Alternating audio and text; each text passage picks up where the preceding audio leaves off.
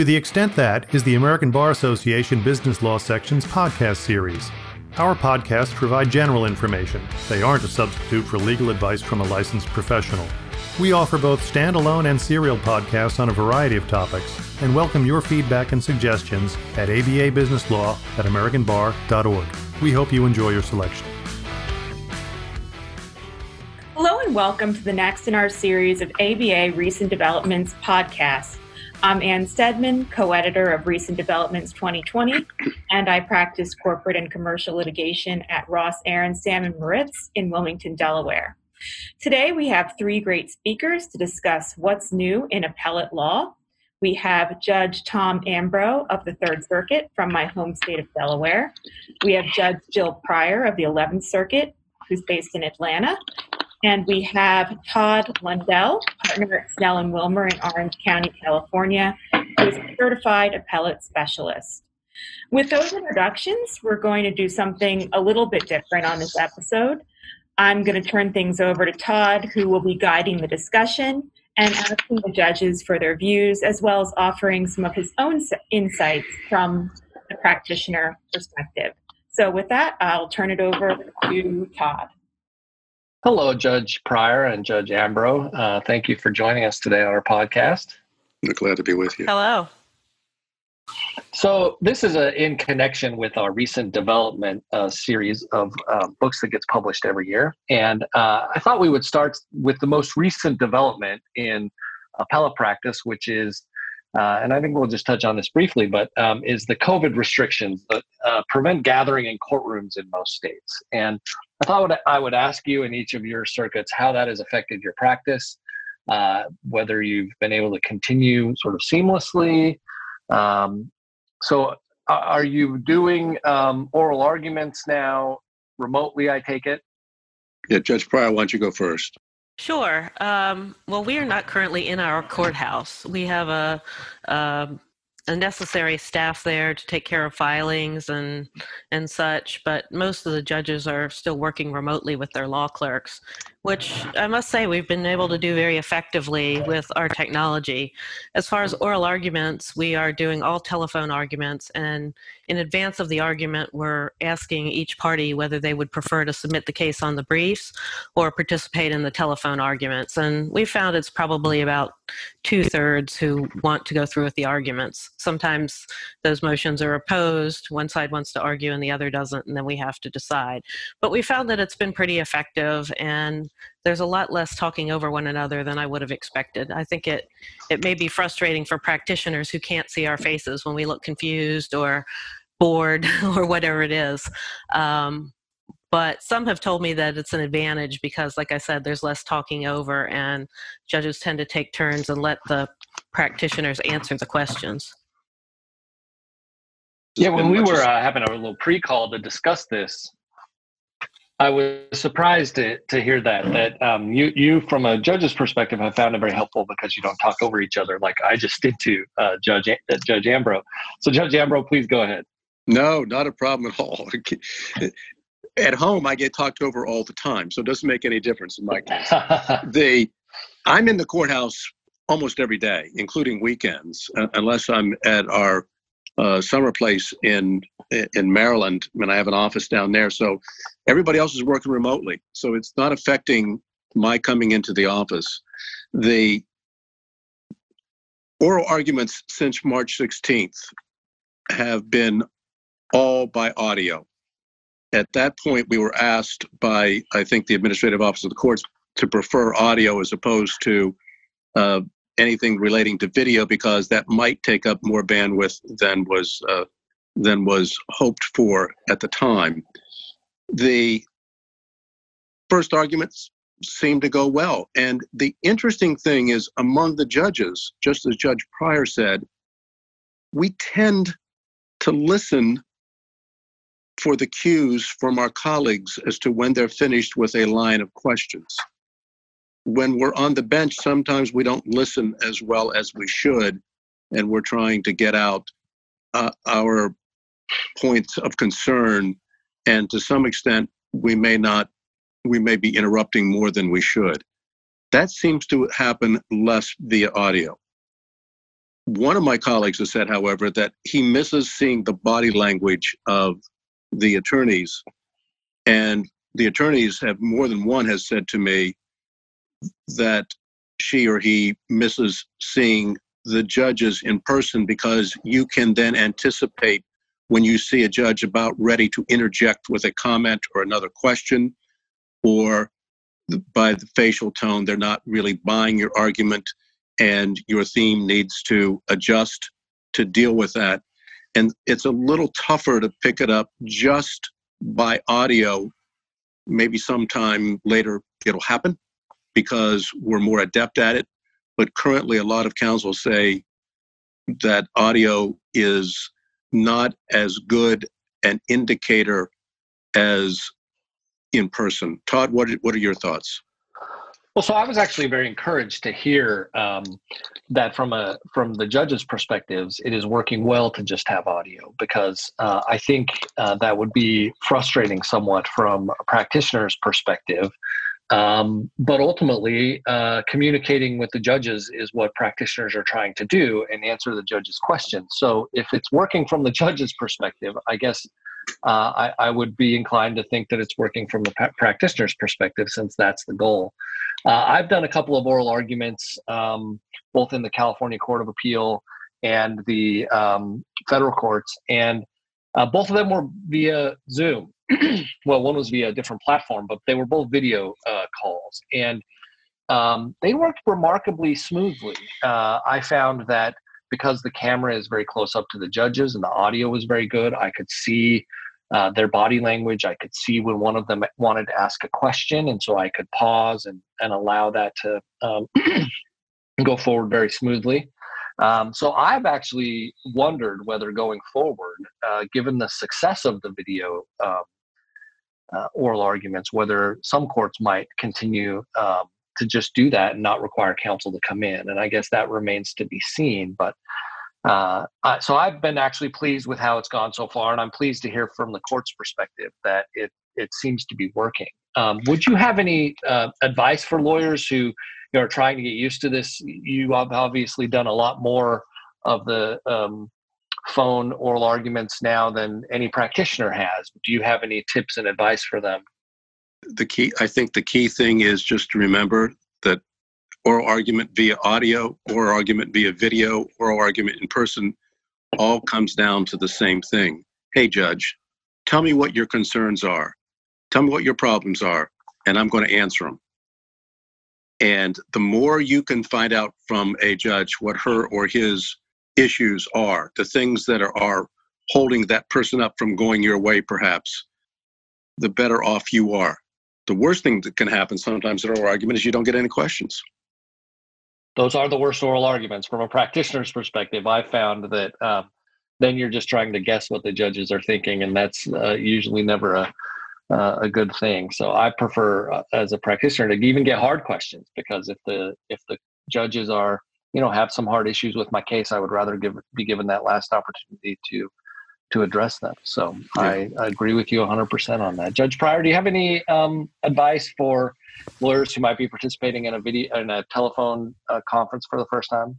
Well, following up on what Judge Ambrose just said, I would say ans- simply answer the question. Don't delay or avoid the question. And just because we can't see you doesn't mean you're more likely to get away with not answering the question. Uh, I think when you do that, you're hurting your credibility. But as you said, you're also missing your best chance to address what's bothering the court about your case. The only thing I would add uh, to, specifically with regard to telephone or video arguments, is be sure you speak clearly and maybe try to speak a little more slowly than you normally would to ensure that we can hear you and be extra careful not to cut judges off in the middle of questions. Wait until they're finished and then give your answer. That's very good advice. I think the slow, um, talking a little more slowly when you're on an audio call is important. And I, I prepared an outline uh, for an audio uh, oral argument that I've got coming up next month and I have built in places where I want to pause to give plenty of opportunity for a judge um, to be able to break in because I don't want to just talk and talk and talk and not uh, have those sort of natural breaks where a question could arise because the questions are obviously the most important thing from from my perspective. Todd, let me ask you a question. When you go up to the podium, and I'm going to ask the same thing of Judge Pryor when she was in practice, what do you take with you? I now take only um, uh, a piece of paper with a brief outline on it and my iPad because I have now all of the briefs and appendices and everything that I might need loaded onto my iPad with bookmarks uh, for the most important things. Uh, so if I needed to find something in the record, I could find it on my iPad very quickly. So those are the two things I have with me at the podium. Judge Pryor, what did you take with you? The longer I practiced, the less I took. And uh, as I gained more experience, what I did was similar to what Todd said. I take one piece of paper with a brief outline of my argument, and, and all my work in getting ready for argument was geared toward narrowing my argument, clarifying my argument so that I could fit it on three or four bullet points on a page. Sometimes took a second page where I would have key record sites listed in case the court asked for them. But I found that the more I took up there, the less I could find, and there really wasn't the time to dig through papers or um, an iPad might work, but I'm not sure I'm uh, astute enough with that at the moment. So just usually two pieces of paper. Yeah, I, I would start off when I had oral arguments on the appellate level, it would be three pieces of paper. And eventually it got down to one eight and a half by 14 uh, side of uh, a uh, yellow legal notepad. One item would be my, my theme or themes. Usually you don't want more than a couple so that if there's a lull in the action, you can come back to your theme or try to take a tough question and filter it back, uh, pivot to your theme. Uh, key cases, so that I didn't forget a case name and just very briefly what they said. I mean, like a word or two just to jog my memory. And then some key questions based on moots that I would anticipate the court asking, and particularly the tough questions, and a word or two that would, again, just give me a cue as to what the answer might be. Again, the idea being that whatever answers you give, you try to make as succinct as possible. A friend of mine, one time at the Supreme Court, uh, when she was at the Solicitor General's office, in the course of 30 minutes, got 70 questions. And so you can't filibuster up there. You have to be able to answer quickly. It has to be succinct and it has to be on point. Yeah, that is particularly true in the Supreme Court, but I think it's good advice for all appellate lawyers to be able to answer uh, the judge's questions uh, succinctly and directly. Um, and then, you know, you can pivot back to your themes once you've done so, but uh, to make sure you've actually answered the questions. And much like Judge Ambrose, I do prepare before oral argument a list of hard questions. And um, brief outline of how I would respond to those hard questions. But I, I found over the years I don't take that to the podium just because the question never gets quite asked in the same way that I have it written down, or and so I found that piece of paper to not be very helpful. So I've I've taken to leaving that um, at home, but it, it's definitely an important um, piece of my preparation as well. When you talk about we so far we've essentially been talking about oral argument, but what about your briefs? The writing you do to the court. I mean, often you have a number of judges, including colleagues of mine in the past, who have said, you know, by far the most important thing to them is the argument made that's written as opposed to the argument made that's oral because so often a judge will go into court with her or his mind made up and you want to try to get to that person's mind that person's thinking before that person's feet becoming concrete. What are the things that, uh, maybe I'll start with Judge Pryor. What are the things you really look for in briefing? I think some of the most experienced and best practitioners do this both in brief writing and also in preparation for oral argument. And that is think about how you believe the court should write the opinion and write your brief with an eye to that and think about how you want the opinion to be written and also how you think the court is likely to write it that will make that will prepare you for oral argument and help make our questions about the next case a lot easier to answer so think about that as kind of a structure um, the other thing is i I say don't hide anything. Always put in the bad facts and the bad law and explain why you win anyway. I used to do this when I tried cases too, because you never wanted the other side to shock the jury with something bad for your side that you hadn't brought out first. So it, it increases your credibility as an advocate to be totally candid and then as I said, explain why that bad factor that back law, bad law doesn't mean you lose. I'm always surprised to see uh, appellants, um, even experienced appellate practitioners, sometimes not addressing their most difficult problems in their opening brief and thinking that saving it for a reply brief is going to be somehow advantageous. Um, because I agree, uh, Judge Pryor, that dealing with those up front uh, gives you credibility and then uh, uh, allows you to set the stage for the court uh, in a way that trying to just do it in a reply does not. What you're hearing from all three of us so far, and I, I Judge Pryor started it, credibility is everything. You're trying to persuade with credibility. To be credible, you got to be believed. To be believed, you have to be believable. And to be believable, you have to tell the truth. So if there's a weak point, deal with it up front. I remember I once had a case. Now, this was an oral argument. I was asking people about brief writing, but the same thing applies to brief writing, where we said to a counsel, this is a Fourth Amendment case. Didn't the police officer here really mess up? by the, the way he handled this particular arrest and, and the search, etc. And the AUSA, Assistant United States Attorney, said, Your Honor, we screwed up. If we hadn't screwed up, I wouldn't be here. But let me tell you why I think we still might win. And he reverted back to his theme. He had pivoted and did just a masterful job of doing it because the minute he said that, he disarmed us with a whole lot of questions. And we were now prepared to listen because somebody was telling us that there are weaknesses to his case. The same thing applies to brief writing, as I just said. Uh, the key thing with brief writing is look, judges read mounds of paper. Uh, so you have to write to stand out. And the shorter it is, the better it will be. One of my colleagues, uh, Julio Fuentes, once said that that if you want me to read it carefully, make it short. If you want me to skim it, make it long. And I remember one time uh, reading something where Justice Ginsburg has said that frustration and irritability set in well before page 50. So get your theme or themes out, probably not more than two, uh, quickly.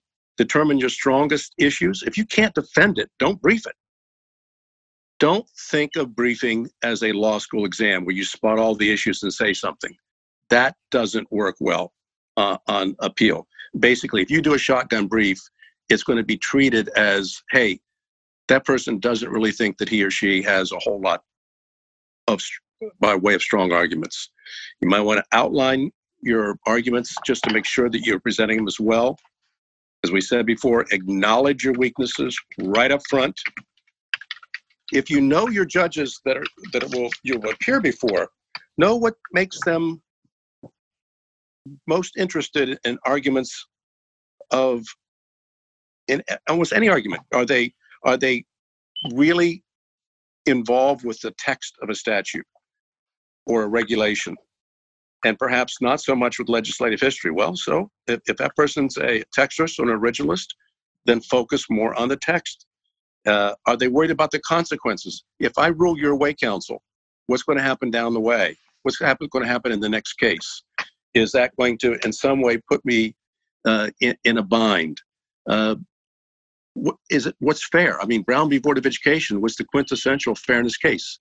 I think Earl, Chief Justice Earl Warren said, when you write this opinion up, he said to his law clerk, just tell them it's simple justice. I don't think simple justice ever got into the into the opinion that came out in May of 54, but it was the became the title of Richard Kluger's book with the seminal work on Brown v. Board of Education and the cases that went with it. Uh, it was just simple justice, simple fairness.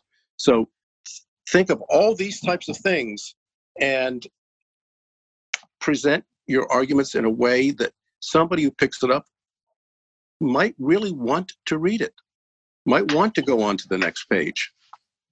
Uh, relying so on me... precedents is can be very very difficult. I'm, I'm, taking too much time but once again, if, if, if I say to you, this case supports me, and then Todd says, no, it doesn't support Ambro, it supports me, well, give me a reason, a thread as to why Lundell's position is better than Ambro's. Yeah, I, was actually just going to ask some follow up questions on that because I think this is one of the most difficult parts of being an appellate practitioner. You become so familiar with the arguments in a case and and the record, and you see you know multiple nuances, and you know the uh, other side in their respondent's brief is going to cite uh, various cases um, and uh, is going to you know that you don't think is relevant is going to bring up various nuances, and you're trying to deal with all of that while also keeping, as you said, it short and simple. And um, I have found that in that sense, organization uh, can really be helpful uh, in that you can, if you can organize your main uh, piece of your argument in a in this in one section of the brief, as Judge uh, Pryor said, in a way that you know the, the appellate court could almost take it and write an opinion from. Um, and then deal with a lot of nuances elsewhere where the court can deal with those if it cares about them.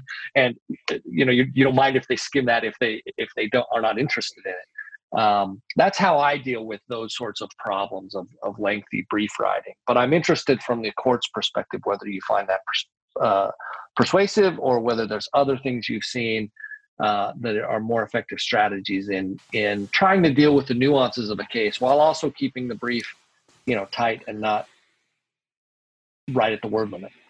Todd, I think that's a great idea. And uh, my mentor at my law firm, Emmett Bondurant, wrote what we always called the Bondurant Introduction.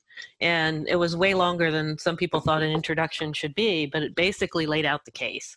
So that when you go into the substance part of the briefs, then you know what the case is, you know what the important points are. And then I think you, you develop the detail when I tried cases, I always tried to take the approach of I wanted everyone on the jury to understand the case at a basic level, and who, for those who are interested, there would be a lot of detail for them to delve into as well. And I think you can take the same approach in brief writing.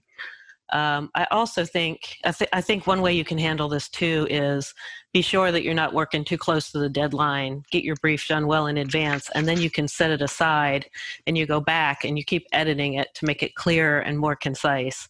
And I think you'll find even after you've edited it a number of times, you'll still find things to cut and ways that you can say things more clearly.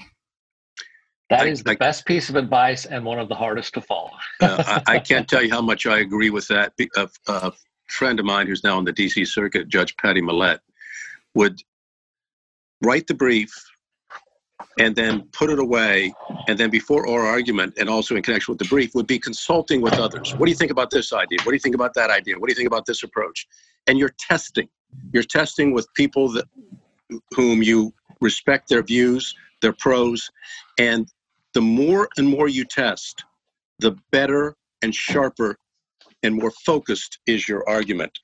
And also, it may make your language more simple. I mean, I tell my clerks, for example, I said, if you want somebody to emulate in terms of writing, how about Linda Greenhouse when she wrote for the New York Times and also still has a column, who could take the most nuanced concepts and make them understandable to the average reader of the New York Times? Uh, Warren Buffett, he writes a letter to his sisters every year for the Berkshire Hathaway annual report, then gives it to Carol Loomis in DC, who edits it for him. And whether he's talking about derivatives, which are about as complex as it can be, or other very complex subjects, you read that report when it comes out in March and you say, wow, I get it. I mean, it's almost like you want to be, you want to think of like Hemingway, not Faulkner because all too many briefs get so involved that you really wonder where they're going. I don't find briefs all that helpful, to be honest, because so often they're reciting to cases that I that I don't necessarily trust the the slant that's put on the cases, and so I often, almost always, uh, well, although I'll read the brief, the opinion of the district court I think is more helpful to me, at least in understanding what the issues are and then the bench memos of my clerks. I have a bench memo, which later gets uh, synopsized into a, a, bench outline with some key questions. And for me, it's like studying for an exam. So you're trying to get a discussion at oral argument with counsel uh, rather than something that's abstruse and, and, loses all of us in the uh, in the weeds. So that's a, that's a actually a good segue into the next topic because I know that as a appellate practitioner, what sort of happens behind the curtain of a court of appeal can sometimes be a, a mystery. And uh, I always like to ask judges, uh, what how are the cases decided in your courts decided, and particularly in your chambers, because I recognize that each chambers is a little different. And again, as we were talking beforehand, I, I know uh, Judge Pryor, you talked about that your bench memos are a little more informal than Judge Ambro's. So can you, Judge Pryor, maybe start by talking about uh, how are cases decided in your courts? What role does the do the do your clerks play? Uh, how important do you find the briefs? Those sorts of things. That's a pretty big question, Todd. but well, in our court, about 20 to 25% of cases are oral argued, orally argued. They're screened for argument. So the rest of our cases are decided on the briefs and the records. So they're really two different processes for those types of cases in my chambers. With oral argument cases, my clerks write bench memos, but I also read all the briefs and all the significant parts of the record. So my bench memos from my clerks are really more of Judge, a dialogue or a conversation. Can I ask? Sure. Can I ask how, who screens those those cases for oral argument? Are they pre-screened before your office even gets them? So we have a staff attorney's office who screens them initially, and so they'll send a certain percentage to oral argument. I don't know what that is, but then they come to us as uh, non-argument cases, and any one of the three judges on the panel can send the case to oral argument. So it's sure. a combination of procedures.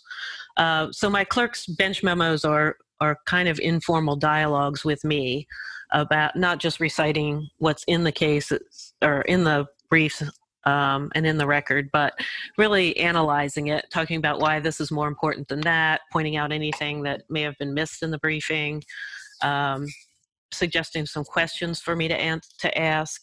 And then I will talk to the clerks about the memos. Sometimes on the bigger cases, we'll all sit down as a chambers and discuss the case we do not share bench memos, generally speaking, on our court. Each judge prepares for argument independently and comes to the argument without having spoken to the others. There are some exceptions to that. For example, we notice a jurisdictional issue or um, something that we need to discuss during argument, and we sometimes will ask the parties for supplemental briefing or to be prepared to answer certain questions at argument but we normally come together, we hear the argument, and then we conference, and that's the first time we will have spoken about the case. And Judge Ambrose, is that also true with you? That the first time you talk about the um, the case no. is generally at oral argument?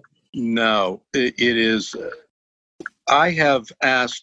It depends on the panel, but when I started with the court, some of the older judges were of the view that I'll come into oral argument having developed the case on my own, you develop it on your own, and then we'll talk at conference. And you may also you'll get from some of the questions I may ask at oral argument. Years ago, I was reading Jerry Gunther's biography of Learned Hand, and in it he had described when Hand often would send pre-oral argument memos to his cousin Gus Hand and to uh, Judge Tom Swan and they would go back and forth prior to oral argument in the idea with the idea that they, maybe they can get a consensus. If not a consensus maybe someone can convince the other. But at the very least you know going into oral argument what the other judge is thinking. It, won't necessarily cause you to have your thinking uh, bowled over but if you are down a wrong path, it would be nice to get sorted out before oral argument rather than after. And so I have suggested that to a lot of panels with newer judges, and it's been over the years, and it's been received well. In terms of bench memos, it's interesting. We don't normally have bench memos uh, of other clerks submitted to us, but sometimes it's done, especially in a very difficult area. And I can't think of a single instance where one has been requested and denied. It's just that it usually isn't done.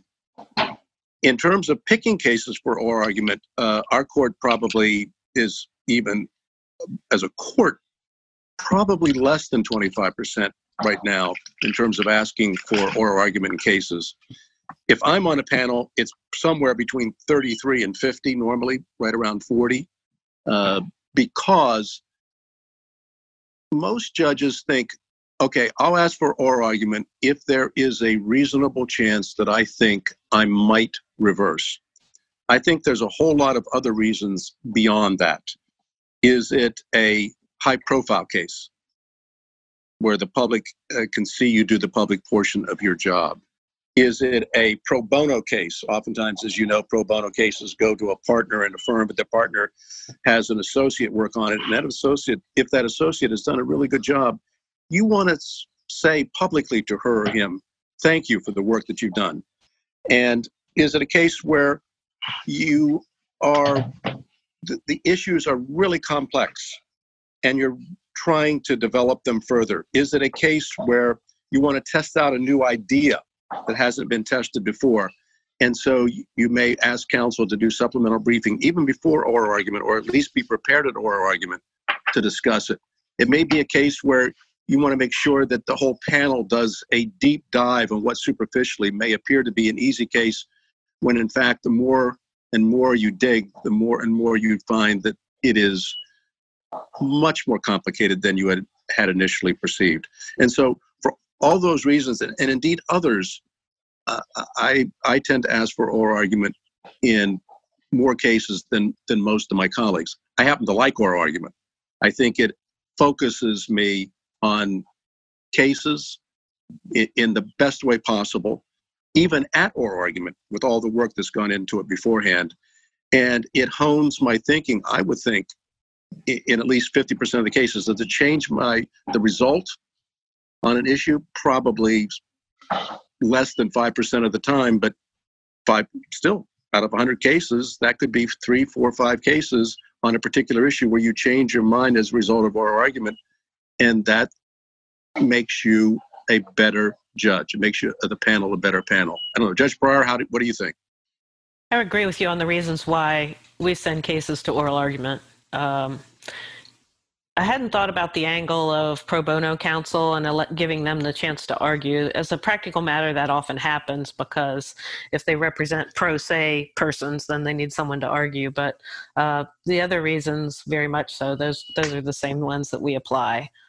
Um, in terms of, I'm very interested in the issue of how effective oral argument is and changing minds or affecting the panel from having been a lawyer.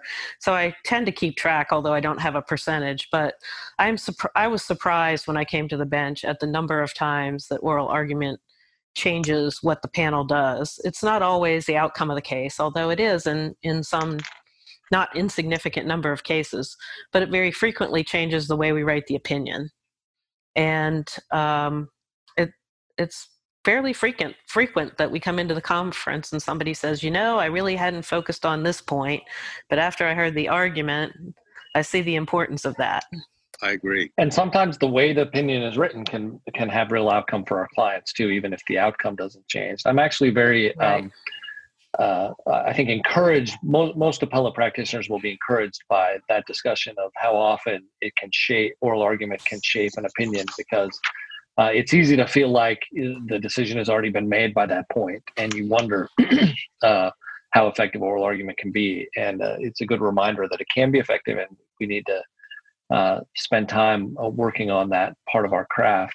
And I will say, I, I, will thank both of you for the the pro bono part of this because I, I know as a young appellate lawyer, that's how I cut my teeth getting my first arguments um, was in pro bono cases and the the court here in the Ninth Circuit has a pro bono program where they guarantee oral argument for uh, anyone who takes the case, and it is a way for young lawyers to uh, have an opportunity to stand before the court and present oral argument. And those cases uh, were two of my first four oral arguments, and were really effective. And I won one of them, which was uh, really great, and um, really a, a, wonderful opportunity for young lawyers. So. Um, I appreciate I, I think I think one of the things that happens with pro bono cases, and you'll you often see law school clinics that take cases or firms that take cases.